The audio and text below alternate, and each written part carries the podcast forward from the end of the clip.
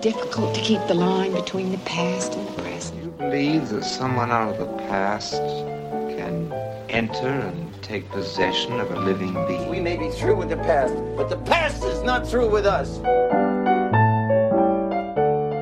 Welcome to the Next Picture Show, a movie of the week podcast devoted to a classic film and how it's shaped our thoughts on a current release. I'm Tasha Robinson, here with Scott Tobias and Genevieve Koski. This week, Keith Phipps is out on tour as teen singing sensation Keith Bravo, but we're predicting that that phase of his career will fizzle and he'll be back to the table soon.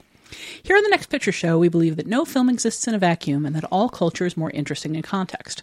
So every other week, we get together to talk over a classic film and consider how it relates to a current movie. This week, we're looking at the fine art of the straight faced cinematic parody through a pair of films that sprung from popular TV shows. Uh, Genevieve, I need to take a break to brush my lustrous hair a thousand times so everyone will pay more attention to me. Can you take over from here? Tasha, Tasha, Tasha. well, Back in 1969, ABC launched one of the last classic era family sitcoms, The Brady Bunch, which was the story of a lovely lady. Well, if you've heard the theme song, you know the drill. And if you don't, we'll get into it on the show. The Brady Bunch ran for five years and became an American staple that gave us a handful of tropes we're still seeing in sitcoms and series today. And in 1995, Betty Thomas directed a feature length parody, The Brady Bunch Movie, which flawlessly emulates the original show's look and feel, mostly without winking at the audience about the comedy. You can see a similar tone in the new film Baywatch, a big screen action comedy version of the TV series Baywatch, which launched in 1989 and kept David Hasselhoff on TV throughout the entirety of the 1990s. Both the Brady Bunch movie and the Baywatch movie are bringing TV to the movies, but they also both capture a similar self aware tone that mostly avoids the fourth wall, but is very aware of exactly where it's positioned. Yeah, there's a really fine line between playing things straight and pretending to play them straight just enough to make them into a joke. Both of these films straddle that line, and they both play on a sense of cultural nostalgia that works no matter how well or poorly you know the original material. We'll look at some of the broader jokes and some of the really narrow, specific ones after this break.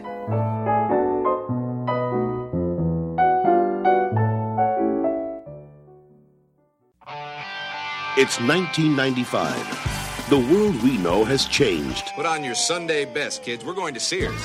But the Brady's never will. With Mike. If your sister would wear her glasses, she just might improve her eyesight. Carol. Honey, I think you've stirred that enough. I'm not stirring. I'm looking for Kitty Karry-All's underpants. Greg. This is a car, Jack. Of course, this is a car.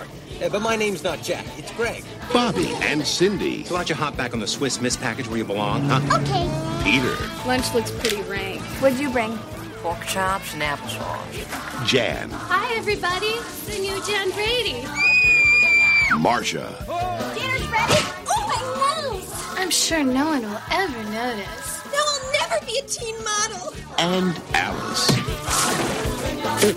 The Brady Bunch movie. Marcia did it again. Marcia, Marcia, Marcia. These days, we spend a lot of time talking about gender representation in the film industry. Given how hard it is for women to break in as directors, producers, and screenwriters, and given how low the comparative percentages are of women at top levels in the film industry, the career of Betty Thomas seems even more surprising. Thomas was a Second City comedian who worked with Bill Murray in his time with the troupe, and she eventually moved to LA when the Comedy Shop opened up a West Coast branch. She worked first as a bit player in various films, and eventually wound up with a long running role on Hill Street Blues. Then she broke into directing through television on shows like Doogie Howser MD, and with an Emmy winning job on HBO's Dream On. She branched into directing films with the 1992 comedy Only You. So when the script for the Brady Bunch movie landed in her hands, she was in an unusually good position to take it up. She had an extensive background in comedy, she'd been in television on both sides of the camera, and she'd already made her mark in Hollywood. In interviews, she said she liked the satirical, absurdist edge of the script, but she also liked the fact that it hadn't been written as a vehicle for anyone, and it didn't come with any stars attached. As much as possible, she wanted to cast unknowns so they could represent the original characters more readily. The exception in her casting was Shelley Long, a well established star from Cheers, and fall guy Michael McKean, who was a full fledged movie star at that point. But most of her cast came without the baggage of stardom, and she could focus on finding people who embodied roles that were, to some TV watchers at least, extremely familiar. That's part of the weird alchemy of the Brady Bunch movie. The six kids, with Long and Gary Cole playing their parents, and Henriette Mantel as their live in maid Alice, all give big, bright, fake performances that should be off putting and even a little embarrassing. But they're all basically doing impressions of the earlier roles, capturing what was always bright, fake, and a little embarrassing about the original Brady's. The genius of the Brady Bunch movie, and its more slapstick follow up, a very Brady sequel, is that as much as possible, Thomas just preserves the specific look, tone, and feel of the original show, but contrasts it with an equally stylized 1990s setting to show how absurd both forms of narrative falsity feel. She isn't saying that the Bradys look false compared with the real world today. She's showing us how often entertainment creates an artificial idea of how the world around us looks. Bringing one era's idea of normalcy into another era helps show us how entertainment changes over the decades, but it also reminds us that it's all ultimately artificial, and that what we see as normal on TV today may look just as stylized and phony in 20 years. That aside, though, the Brady Bunch movie is funny because it's such a spot on, accurate parody. It's a nostalgia humor, the kind of joke that lands best if the audience thinks, hey, I recognize that. But even for people who never really watched The Brady Bunch, so much of the show had become culturally ubiquitous by the time of the movie, it was possible to get that nostalgic buzz just more or less out of the air. Am I wrong about that, guys? I was never a Brady Bunch watcher, but I still found these movies really funny the first time I saw them. Do you feel like you need to have seen the show to get why Thomas's movie is funny? I don't know because I, I had a lot of experience watching the show. I watched a lot of Brady Bunch when I was a kid, and so I, I really don't. I don't know. I mean, I think there's so many specific details in the movie that reference the show that you know guess you would miss those if you hadn't been familiar with it. Yeah, but I, I never watched a Brady Bunch regularly on TV. I think I probably saw some episodes on Nick at Nite, but I think just a lot of these references, like Tasha said, were like kind of are in the air, like your Marsha, Marsha, Marsha, and like mm-hmm. the theme song. Obviously, like the theme song kind of tells you a lot about it. But I also don't know the extent to which I agree that like this movie is dependent on those references. Like I think the the references that are in it work because they are so weird in context. Like there's an extra level of nostalgic appreciation to them, but like the way this movie is set up with the Brady's kind of like in this bubble in the 1990s, it just adds this layer of weird comedy to whatever they do, whether you understand the reference point or not. It also kind of works as drama. I mean, the the gag where Marsha gets hit in the face with a ball mm-hmm. is a reference is a specific reference to something that happened on the TV show. Yeah. But you don't need to know that both for it to play as like the slapstick comedy of somebody fall down go boom and for it to play as the drama of she's upset about what it does to her face, she's upset about how it will, it'll affect her date and her sister Jan who is incredibly jealous of her is delighted and has happy dreams about it. Like oh all of that plays without you you knowing that it's a specific specific callback to the show. For sure, though I will say that one of the things I really love about this movie is that as much as it is it self-aware and full of these sort of odd jokes and and absurdist moments and this fish out of water stuff, it actually does evoke the feeling of watching the show at times. I mean, I you, you remember those interiors and those outfits and the weirdly cheery family dynamic that went down. It's uh, you know very clean, but it tweaks it too. Like yeah. the sexual innuendo in this movie is hilarious for how like PG it is, but because it's in the context of this squeaky clean TV series, it's like an extra level of naughtiness yeah. to it. Like the I, I love the characterization of uh, Mike and Carol's kind of you know low key horn dogness around each other, and then yeah. also like Alice is kind of like a Catskills comedian. Who's oh all, my you, you know her jokes about yeah. Just, I love. I really. We'll get into the characters, but I really like how the film takes aspects of these characters that were present on the show and then just blows them mm-hmm. up to some absurd proportions. I mean, Jan is a big example, but Alice, there's just it's such a tale of of desperation and sadness and like you know this this woman who is we, we, were told in the film is working for free basically and and is pining for this Sam the butcher who who is never going to uh, do anything for her. It's just, it, it, you know and and for her to like make those wisecracks about that and everyone to just laugh and say oh Alice it's just oh and almost it's it almost hurts it hurts to watch. Um, and it's that's an aspect of the show. I mean you kind of wonder you know what, what the deal is with Alice when you watch the Brady Bunch. And that's that, and that's something that the Brady Bunch movie does well too. Is just it points out aspects of the show that you just accepted mm-hmm. at the time. And it's like, hey, wait a minute! They ha- they all share one bathroom, and then they, they have a weird astroturf lawn. Mm-hmm. It's just it, it what really... happened to Tiger? They don't have a toilet. oh, that's right. Why would they have a toilet? You're not. You're never going to see it on TV. So they have a bathroom without one. And then there's a great like callback to that later in the movie where you see Michael McKean walking through Sears holding a toilet, which is just like. Which, so- why is he? Why is he buying a toilet? I, I think it's like kind of a little nod to the fact that like you couldn't show toilets on television. So like now we're in this movie where it's in the 90s and here is someone carrying a toilet, but it's not in a bathroom. Like there's just this like extra level of like here is a toilet that making it like super weird. He's like literally presenting it to the yeah, camera. Yeah. I was thinking about now that you mentioned Sears. It seems to me that Sears, as a department store, is almost where the two eras come together, right? Oh. because I mean, it, you don't think of, of Sears as being a particularly modern, uh, hip place to be. Yeah. Um, That's where you get your OshKosh B'gosh. Right. So so so it naturally is a place where the Brady's feel uh, kind of comfortable, and uh, you know at the same time it is existing in this world in the '90s, and they so so kind of they kind of merge. It's kind of the perfect department store for both of those worlds to collide. Yeah, I can't help but wonder whether they got sponsorship money from Sears for like the the big bright. Oh my gosh, we're going to Sears. but what this reminded me of more than anything is uh, the the like whole town hullabaloo over the Wells Fargo wagon coming in Music Man. I mean, it's just like, oh my gosh, family, we're going to Sears, and like they don't even bother to underline it with like you know Sears is where we can get everything, including presumably the hideous clothes that we wear. Yeah. Like where do those so. things come from? Alice sews them. I, oh, you think Alice rather than Carol? I mean, Carol's very busy. She has a lot to do at home all day that, that Alice needs to take care of all the housework. and sewing people hideous clothing as part of the housework. Was, it, was this? A, see, the problem is I watched a little bit of the sequel, and now I'm thinking which which, which one has the joke? She says she needs Alice to make the lunches that she Yeah, hands- that's- that that's she- in the first that she one. hands to the kids. Yeah. I'm in the same boat. The I, I find the sequel funnier. I mean, the, the sequel is considerably broader and it goes much further with like just the nonstop references. Right. Um, but it also it's it's more satirical. It's it's more pointedly making fun of of the original. The first one plays it a little straighter, I think. But they're both streaming uh, free on Hulu if you have a membership. So we watched them back to back, and then we watched some of uh, the Brady Christmas special where they're all grown up and they all come back home. Uh, and then we watched some actual Brady Bunch TV, just just for comparison, just to see how they all played Tasha with does each her other. research. This this podcast has been Sans research for a few, for a couple of weeks, so she is bringing it this time. I didn't think of it as research. We were we were literally just it was the equivalent of channel surfing around You were Hulu. geeking out on, for the, the first person in history to geek out on the Brady Bunch. Well, the second after Betty Thomas, because Yeah. I again she did her research. Like it's it's really interesting to watch an actual episode, like a late series episode when uh, Greg's a teenager, and watch it like back to back with the Brady Bunch because like the layout of the house isn't precise, the layout of the grounds isn't precise, but like the look and feel is. And what's really incredible is just like the feeling of it. Betty Thomas was really specific about wanting TV style directions. So she's Mhm. like she's working with fixed Mhm. cameras. They don't pan to follow characters Mhm. very often. The direction completely changes when you get outside the little cloistered environment.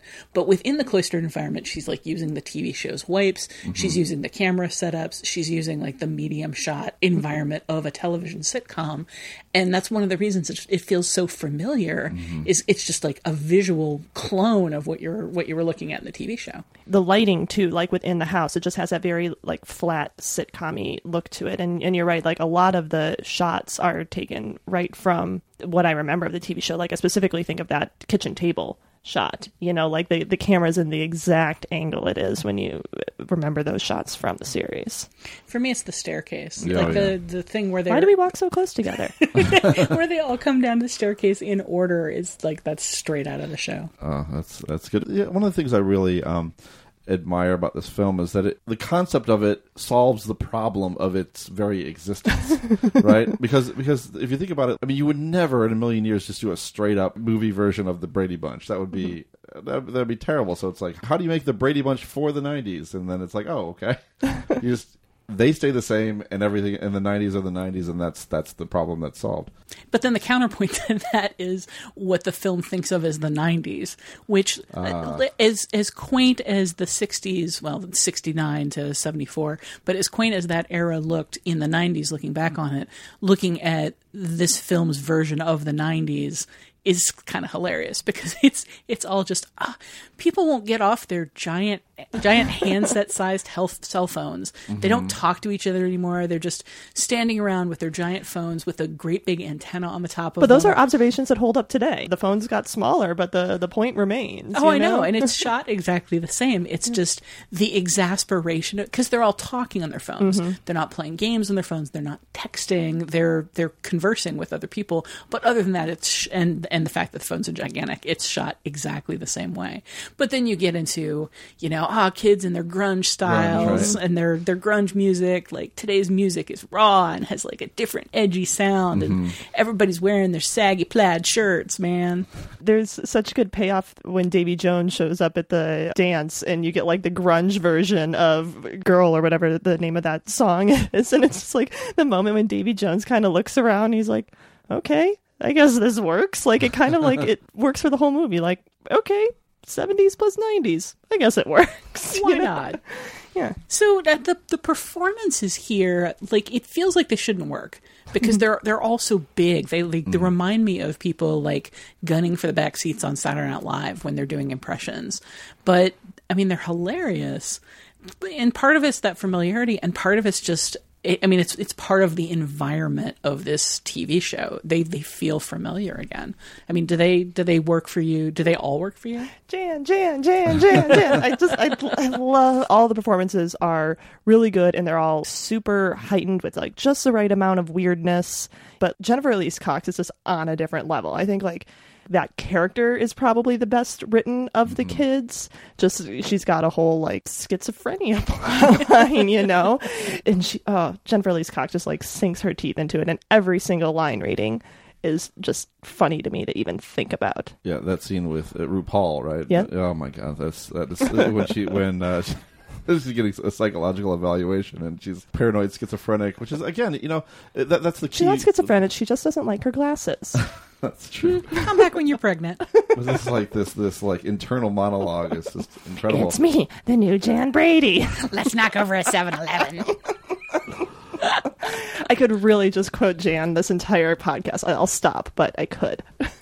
I mean, then I would start quoting Marsha just to get back to like I, I can't believe we all have to go to school. I'm assuming that that is I didn't look that one up, but I'm assuming that there's some point in the TV show where she pronounces Yeah. it school, and mm-hmm. so they just decided that that had to be a running gag. It's completely uncommented on, but it's also really consistent, and it's just her. I, th- I think that I think Jan not wearing her glasses and running into things. I think that happened on the show as well. Oh yeah. Um, So so that that's from the show too. As far as the other casting is concerned, I think it's really just anchored well by Shelley Long and Gary Cole, who again just especially Gary Cole just like just turns it up a little bit, you know, Mm-hmm. and and, and, he, and they find a couple of things to focus on, and my favorite being the telephone conversation. Yeah. he has, where he has kind of a, this weird cheery response to everything that's said on the other line, and then And then punctuated by Shelley Long's like facial expressions, like reacting to everything he says with like hope, then dismay, Yeah. then hope, then dismay. and and trying to get a word in edgewise while he's doing his like circular logic Cohen's like Yeah. It's just it's a Well, lot of fun like, You're a the le- tattletale. You're telling on yourself. and Telling they a just tale and they keep yourself. getting longer and more bizarre. This is kind of the beginning of Gary Cole's career. He'd been in, uh, he'd had a couple of minor roles, and then he was in In the Line of Fire.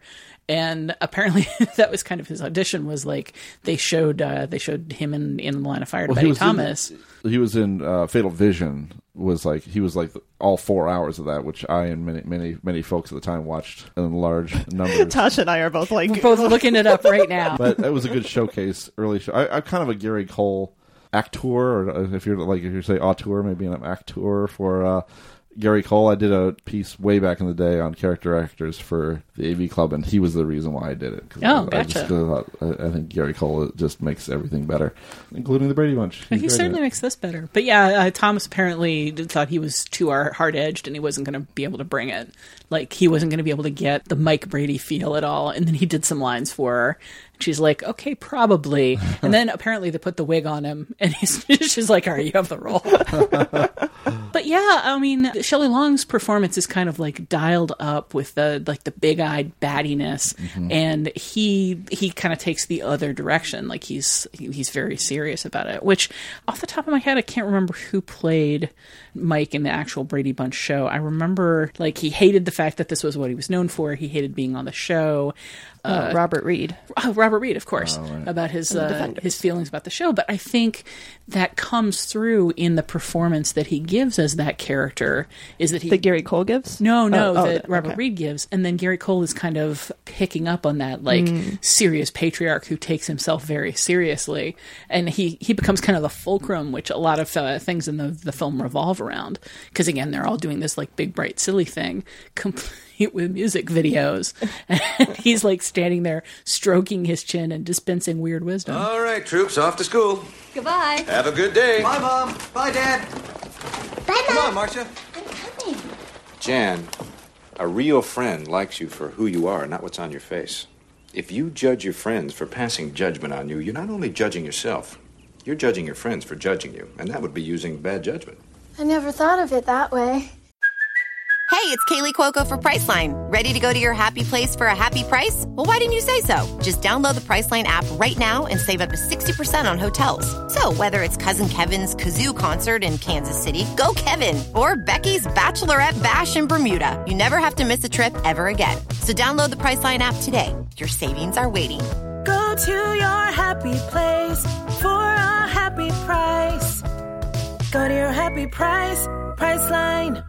See, I've always believed that it doesn't matter where your home is because home is where your heart is. And we may lose this house, but we'll always have our family because we're Brady's. And this family is our home. That's why we'll always have our home. As long as we have our family, even if we lose our house, we're still Brady's. Your father's right. Oh, yeah, absolutely. I feel like there's just a big balancing act. There's a balancing act between the Carol performance and the Mike performance. There's a balancing act between pretending they're all taking it very seriously and like obviously playing things up. Like, what else do you see going on as a balance in this movie that makes it work? you know, Marcia and, and Jan have a dynamic going on, and and uh, Cindy and Michael McKean have their sort of back and forth uh, as well. I mean, um, I, I don't know. It, it does. The characters do kind of tend to pair off to some degree how they would on the show. I mean, that rivalry between Marcia and Jan was a pretty big part of the show. I also think it's interesting how this movie deals with the 90s disconnect because it could be so cynical. It could be making fun of the Bradys. But there's so much in this movie where it's like, if you go up against the Bradys, the universe will punish you. You know, like the universe is on the Brady's side. Like Michael McKean's character is definitely the the butt of that more than anything else. Like he gets electrocuted. He gets That was like that, that joke was like one for like the really little kids in the audience. I thought Yeah, the uh, but- electrocution but- joke. But I, I I think it like it fits with what the movie is doing because like even even the end where they win the contest where like everyone's like what are they doing but they win because the judges are the monkeys you know like it, it's like it always works out for the Brady's like the universe is on the Brady side and I think that keeps it from indulging in the kind of 90s cynicism of like losers you know I, It's like a softer version of the grimy episode of The Simpsons. Grimes yeah Or is this just that that feeling that they live a weird, blessed life? And it's I think you see it most. There's just that moment that it always hits home for me, no matter how many times I see this movie, where Cindy is uh, headed out to give the neighbors the mail, and it- when she's in the backyard, everything's bright and technicolor, and Brady music is playing. When she goes out the back door, like suddenly you're hearing like grungy, hip hoppy, and the like, camera. You get like a camera tilt Camera like you, you know? Like Dutch angles and stuff all of a sudden. and like the, the color changes and like the background noise changes like in their backyard. Even though it's la there aren't sirens. But and then she steps out and it's a completely different world and so you've got kind of the the tension there of the two eras and that sense that it's just all sitting outside their door you Mhm. know aids and crack and Bernie Goetz is just like literally right outside their gate but as long as the gate's shut it can't get in But but at the same time, when they are out in the world, they're also impenetrable. They have a bubble around them. I mean, like you think about like the car The carjacking, jacking yeah. Uh, where they're just cheerfully oblivious to everything that happens. Yeah, or the scene where um, uh, Marcia and Jan are trying to uh, model or get a modeling job, and the guy, the guy, the sleazy photographer is trying to tell. Uh, Marsha all these things that she needs to do, including getting breast implants, and she slaps him for for saying that. Uh, Cut my hair. Cut my hair. Yeah, I mean, so so I think it's a good point in this in the sense that the universe does sort of favor them. I mean, in that. You know, the film. I think there might be a temptation for having maybe bringing everybody in the audience on board or something, right? Yeah. They, they do something. They win them over. They win them over, right? But Yeah. that's not that. It's like this is, this is a mystifying performance for many of them. But you know, they they luck out on the judges. Yeah. That the whole plot where they win over the neighborhood and everybody decides to just stay where they are. I always feel like there's a couple of scenes missing in this movie that would make the overplot make any kind of sense because it seems like everybody everybody in the neighborhood has already sold their houses but they're still living there waiting for the Brady's and it's like they've got some kind of contract that something's going to go wrong with it's like they're part of some profit sharing scheme that involves the Brady's and yet they don't engage with the Brady's at all because they're they're super mad at uh, Michael McKean towards the end They're going to sue him. they're going to sue him. He's cheated them on all this stuff. And it's like, if he just bought their houses, like, how is he cheating them? Like, how, and how are they planning on getting their houses back and staying? I There's just, assume it was all contingent on on the Brady's. Yeah, I, I think it's like a development. Like he's like selling it to a developer for like an office park or something, and like everyone needs to be on board because they're just going to bulldoze the neighborhood. But it doesn't seem like everybody knows that they've got, all got to be on board because, again, nobody is engaging with the Brady's. Nobody is, like, telling them off. Or, I don't know, throwing rocks through their Yeah. windows. But it's a sitcom conclusion. It's a sitcom ending. You know, like it, it works out because it has to work out because we need to reset by the next episode, or in this case, by the next movie. You know, like you're you're right. Like the whole like real estate deal thing makes no sense, but I don't need it to make sense. Oh, you know, sure. You know, it's it's. I think the fact that it doesn't make sense, especially the way that it gets wrapped up, is part of like the grand joke that the movie is telling. Yeah, I mean, there's not a lot of internal logic here. Like, this is the same movie where uh, an electrician leaves a live wire in the ground next to a, like, I don't know, seven year old girl and tells her to watch it for him while Yeah. he runs off to his truck. I mean, there's just, there's a lot of stuff here that doesn't, it, is not attempting to make any logical Yeah. sense. Well, what do you guys think about the big slapstick of Michael McKean getting smacked around? Like, to me, that just, it feels like it doesn't quite fit in this movie. No, we were talking about the electrocution scene. It just it feels like that was done for a, a younger audience that might appreciate some bit of slapstick. It's not really all that well incorporated into uh, the movie. I. It didn't. enjoy It, it doesn't. I mean, I'm not. I'm not like, yeah, I love it when he got electrocuted, but I'm not like, I'm not mad at it. Like it. It feels like it fits one level of the of the humor on this movie. Like it's not necessarily of a piece with the like very self aware winking aspect of the humor, but like there is a lot of big, broad, stupid humor in in this film too. And it kind of goes back to what I was saying about the universe punishing you if you go up against the Brady's. Like I think like if you look at Michael McKean's character as like uh like a wily coyote kind of going after the Brady's and just getting punished again and again and again for it. Like it's fine. Michael McKean gives good electrocuted face, I guess. I don't know. Like I said, I'm not mad at it. It's not my favorite part of the movie, but you know. It's just so strange to contemplate that, like, he was, I mean, he was probably the biggest movie star in the movie. Yeah. I mean, he's Not, I mean, Shelley Long was a much bigger star than, than he was. a, a bigger movie star, though. well, I mean, just, I think just star period. Well, yeah, but I mean, I chose that word carefully. Like, Okay. you know, she was she was a huge star uh, coming out of Cheers, and you know, and she's obviously she's got a kind of a bigger, more central role here than he does. But in in terms of movie stardom, and he's basically here to get slammed into walls and to Mhm. make mean mug at people. Her character involves a very careful like balancing act, and it's it's very nuanced and uh, tuned and specific. And whereas you know he could be played by almost anybody. I mean, he Mhm. reminds me of uh, Christopher Walken in The Country Bears, Oh, which is that, that's a masterful performance, though. I, I, Well, it makes the same movie. Level. It does. it makes the movie. But again, it's like this big, broad thing that is specific to the actor as opposed to specific Mhm. to the story. Yeah, I, I will agree with you that it's not necessarily a, a role that Michael McKean needed to play, you know, or he doesn't make it his own necessarily. So, to that extent, I agree. I like Jean Smart as uh, Yeah. as, uh, uh, who's kind of into the, the the Brady boys. Mhm. Uh, that's a nice touch. Um, and I think All of them. She likes all of the Brady. Boys. She really Bunch. does. So does um, and then you do with that one scene. You know, I was trying to think about do I really like any scenes where you're not, where you're not, where Brady is not present. And I do like the scene where, where the neighbors kind of come over and they're and they're just itemizing all of the weird stuff that the Brady's do. That's a pretty clever thing. But one, one thing I kind of wanted to talk about too, because we, we're you know we'll get into this a little bit with Baywatch, but there's just you know with this movie, the Brady Bunch movie, and with Wayne's World, it was sort of the introduction of kind of a couch potato self awareness of just of, of people who had mm-hmm. grown up watching TV, often bad TV. I mean, I, I watched so much Brady Bunch I, I, and, and Silver Spoons and, and you know and Facts of Life, Family Ties. I mean, these are not good shows, but I watched them. I watched them every night they came on, and, and the Brady Bunch or something was on during the day, and I can't really account for that. But there is sort of this thing where you kind of watch shows because they're comforting to you, or you find them funny or silly in some way, and um, for these films to kind of call attention to that and call attention, you know, and Wayne's World is very rigorous about calling attention to the camera itself and playing to the camera.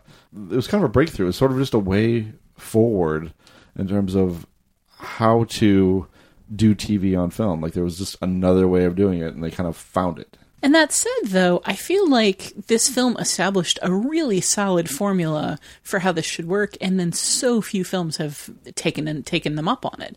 I mean, Twenty One Jump Street is uh, kind of the the best it gets, but you've got so many other movies. Even before this, you had something like uh, The Addams Family, which was, I mean, it was funny and it was a little self aware, but it wasn't really making fun of the original Addams Family. It was embracing it and and blowing it up.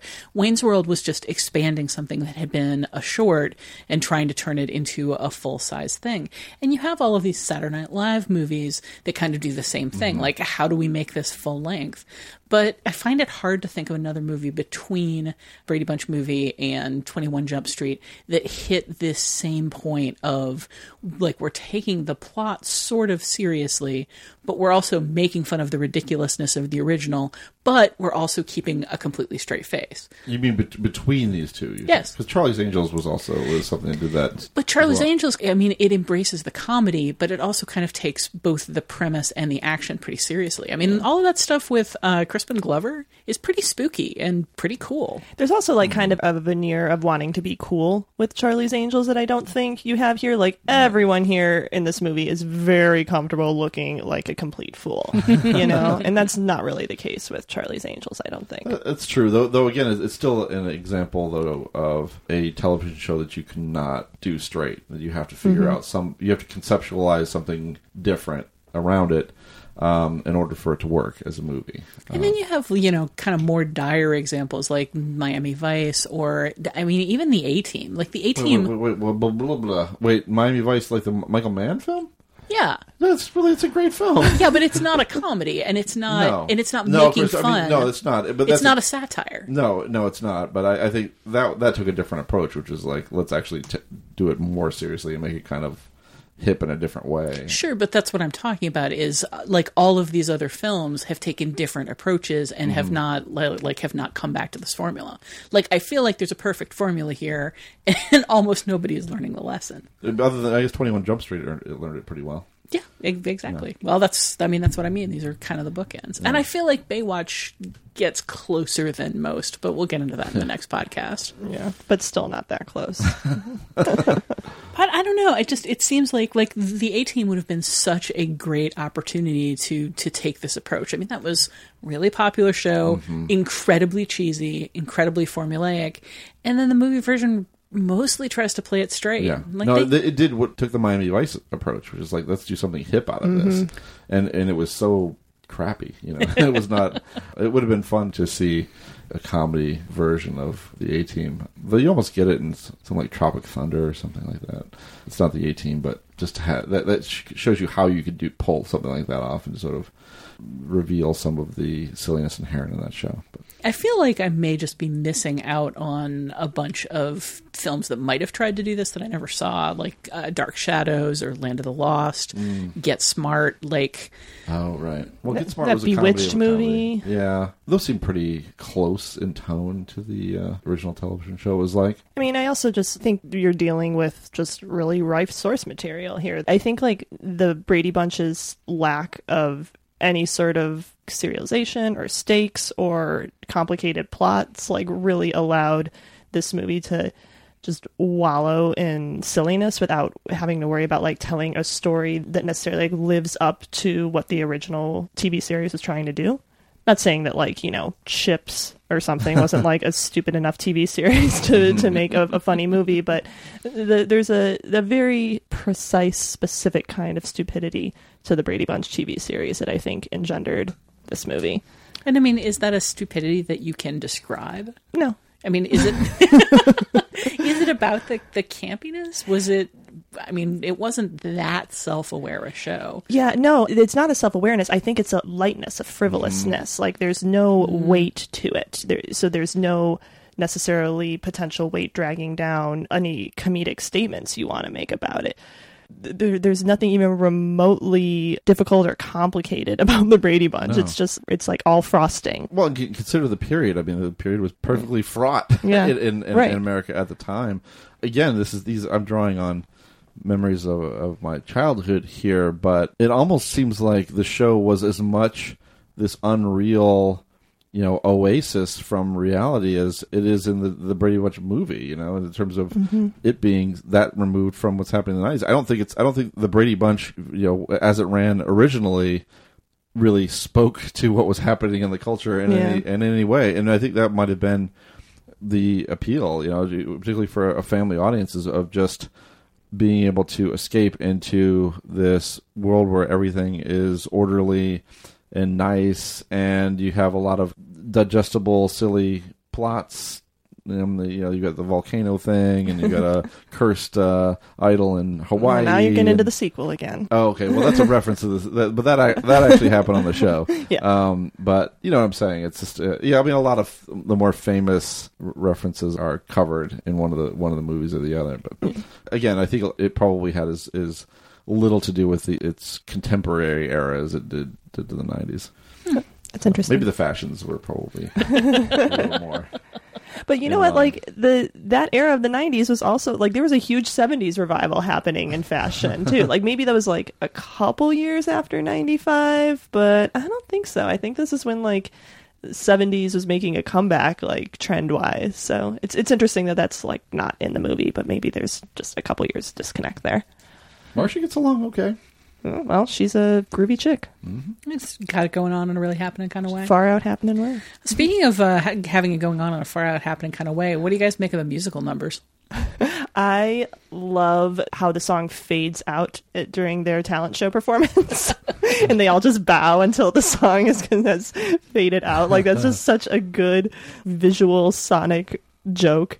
I think it's interesting that they at least are semi trying to lip sync Yeah. the stage number, but when they're doing the mall number, they're not. Like it's it's a music video. It's not Mhm. pretending to be them out in the world singing. And it's I, I mean it gives you kind of a different feel. But I love the I love the music video of them running through Yeah. Sears. Yeah. Being excited by everything they see. I'm surprised that they didn't take advantage of Peter's voice. I mean, they do a little bit, but like Yeah, that he was gets a full on Elvis moment. He does, but like, of course, that, that's not really the the way it worked on the original TV show. That whole time to change Mhm. video. Remember that? Like they were they I've were all clips, set. They were yes. all set to perform, but then Peter's voice was was changing, and so they incorporated that squeaky voice into the song itself. Time to change. You got to look it up. It's good stuff. play that play that clip on the show. That's that's gold. I guess just the only thing I want to, the only other thing I want to bring up is I don't know where the script came from. And I'm a little baffled by it because, you know, I read interviews with Betty Thomas where she talks about getting hold of the script and, and being happy because, you know, it wasn't made for somebody in particular who wanted to be in one of these roles. But there's no clarity as to where it originated, uh, who came up with it in the first place. There are four credited writers.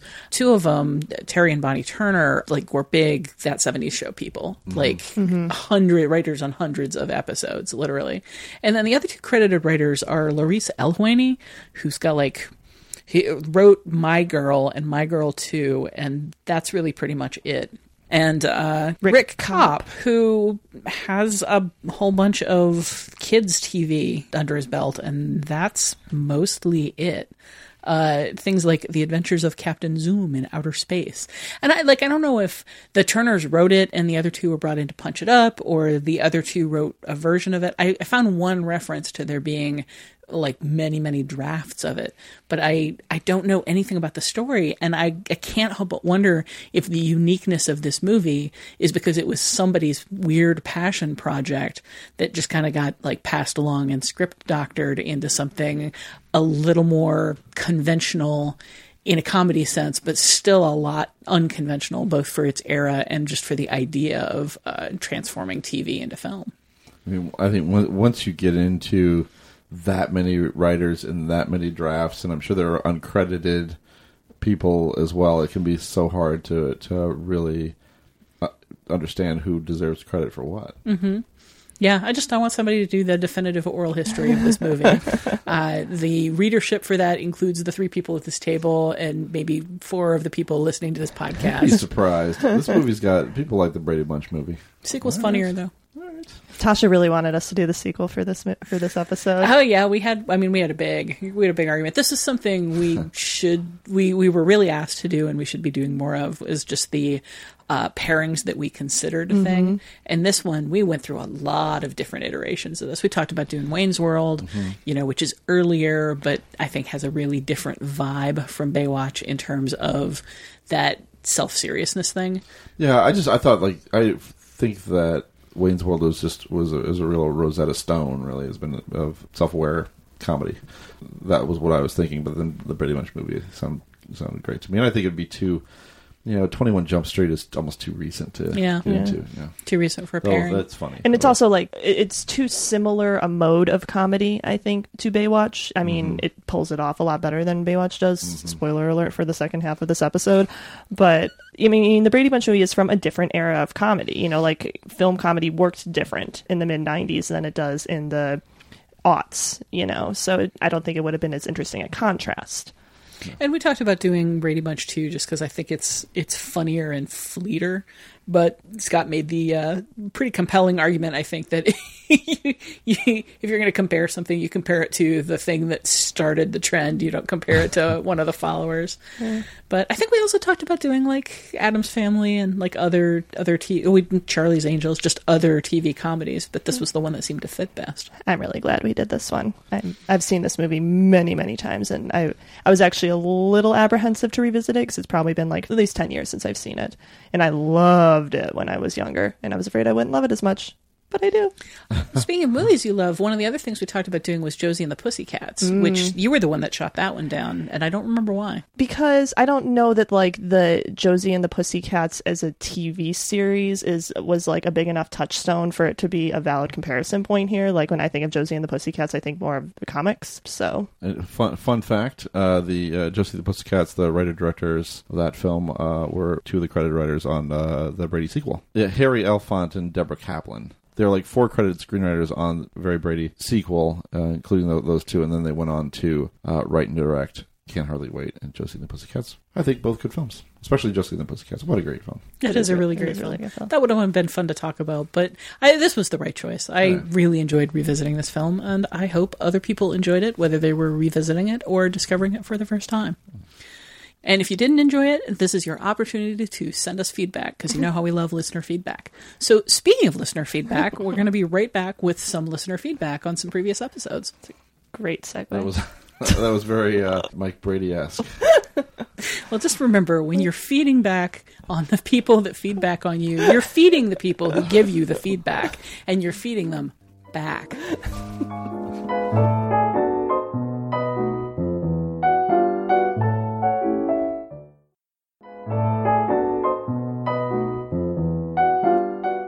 Was unfortunately out for our last episodes on Jonathan Demme's Stop Making Sense and Justin Timberlake and the Tennessee Kids, but for our listeners, the perpetual concert is apparently still going on.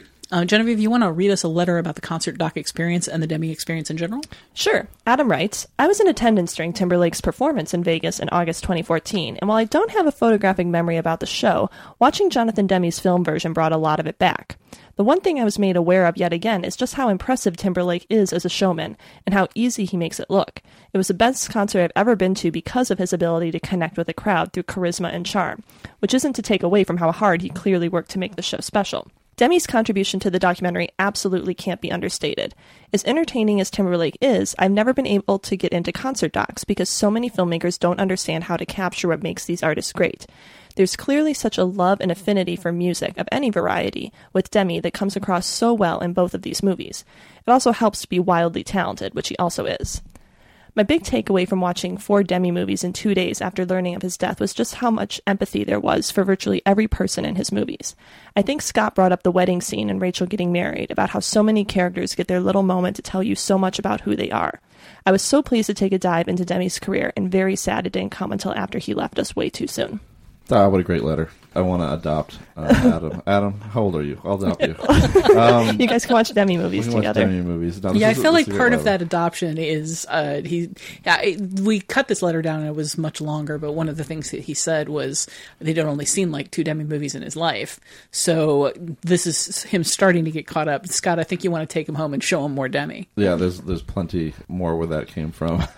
he just has that has that touch. I'm glad that I glad to get this letter that firsthand. You know, somebody who'd actually seen a Timberlake show and understands how dynamic it is and what Demme himself was able to bring to the table. Um, so uh, Adam had a fuller experience of this show than than the rest of us did. Yeah, I haven't caught up on the Timberlake movie or on uh, the podcast. Sadly, I mean, I wasn't here to record it because I was traveling and working and super super busy. But did you guys get into Ricki and the Flash and all?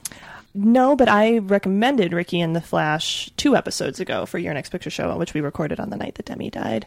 So this is now three episodes in a row that Demme's death has like cast a shadow over, which is We're ready to get. I'm ready- We can do it the next one. It'll be a little tough. You'll hear, you'll hear what the one is on, on our next show, but uh, I think bringing Demme into that one is going to be a little more complicated. But but if you write us nice feedback, we can keep the De- Demme train rolling along. Yeah. Yeah, I just I, I want to echo that recommendation of Ricki and the Flash because I mean, if you want to talk about the use of a director who understands how to shoot music Mhm. and giving everybody an opportunity to show that they're a character and to give them some sympathy, like that was a it was a late in life uh, film for him, but I loved that film so much, Yeah. and it was just such a surprise. Yeah. you know, I like I'd seen so many of his other movies, and I still went into it kind of like from the ads, thinking, "Eh, "Okay, what is this going to be?"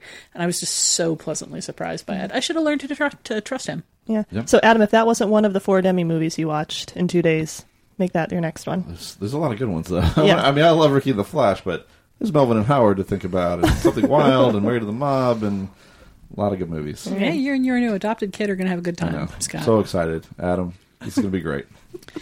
So, in other feedback, uh, Alien Covenant is currently in theaters, so it's it's not so surprising that we'd get a letter going back a little ways to episodes 70 and 71, where we talked about the new science fiction movie Life and how it stacks up to Ridley Scott's Alien. Uh, here's a response to a response letter about that show. Scott? All right, we're going in it. Uh, this is Daniel. He writes, I apologize for reaching back a ways, but I had to respond to a previous letter on the Alien episode in praise of a film I somehow cannot stop defending. That letter read in part, quote, I was left thinking about the sex and rape metaphor that culminates in the chestburster scene of the alien's lifespan. It had me wondering how the franchise's themes and discussions might have evolved if a later entry had given us an alien that didn't kill the host upon bursting from their chest. Would we find the entire premise just as horrifying if, after a reasonable recovery period and some reconstructive surgery, the human host could go on to live a relatively normal life? Would the rape analogy take on even greater resonance? Or would it somehow lessen the horror and the stakes of the film if audience members couldn't see the alien strictly as a killing machine whose means of reproduction is simply unacceptable? End quote.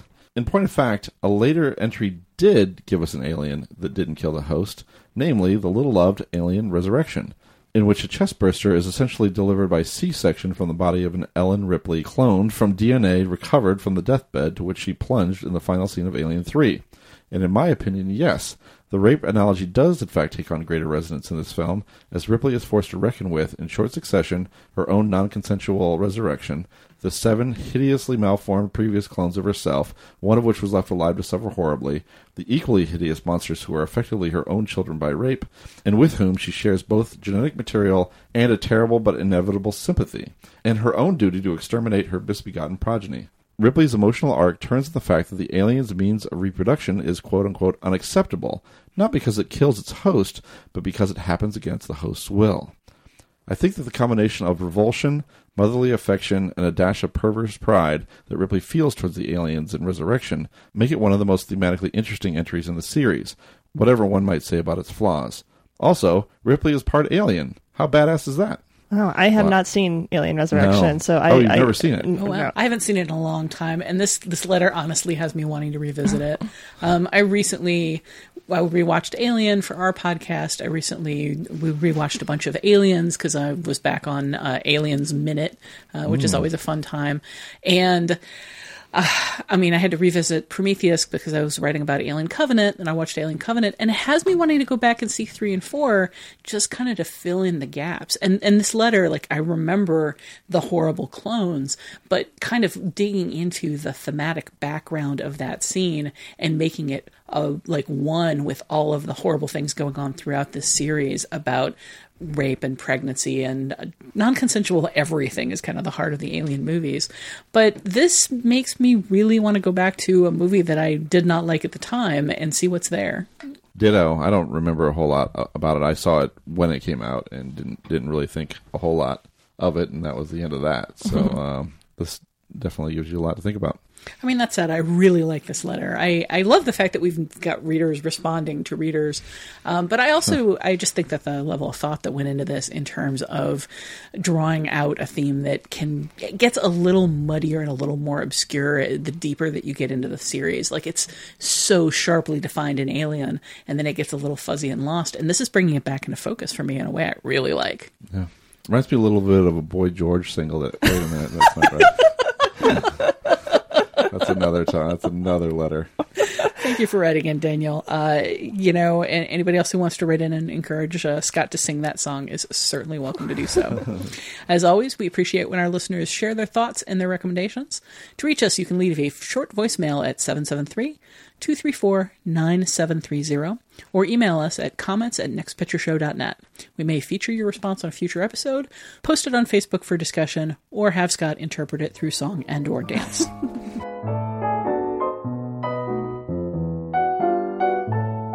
That about wraps up this episode of the Next Picture Show. In part two, we'll look at Baywatch with its slow motion running, its seemingly endless genitalia jokes, and its brotastic brome petition. and we'll see how a different satirical remake of a TV show looks on screen. Look for that later this week. Or better yet, subscribe to the Next Picture Show on Apple Podcasts or your podcatcher of choice. Follow us at facebook.com slash nextpictureshow and follow us on Twitter at nextpicturepod so you'll always know when a new episode drops. Until then, put on your Sunday best because we're going to Sears. No, no cheers, Scott. Oh, I'm excited.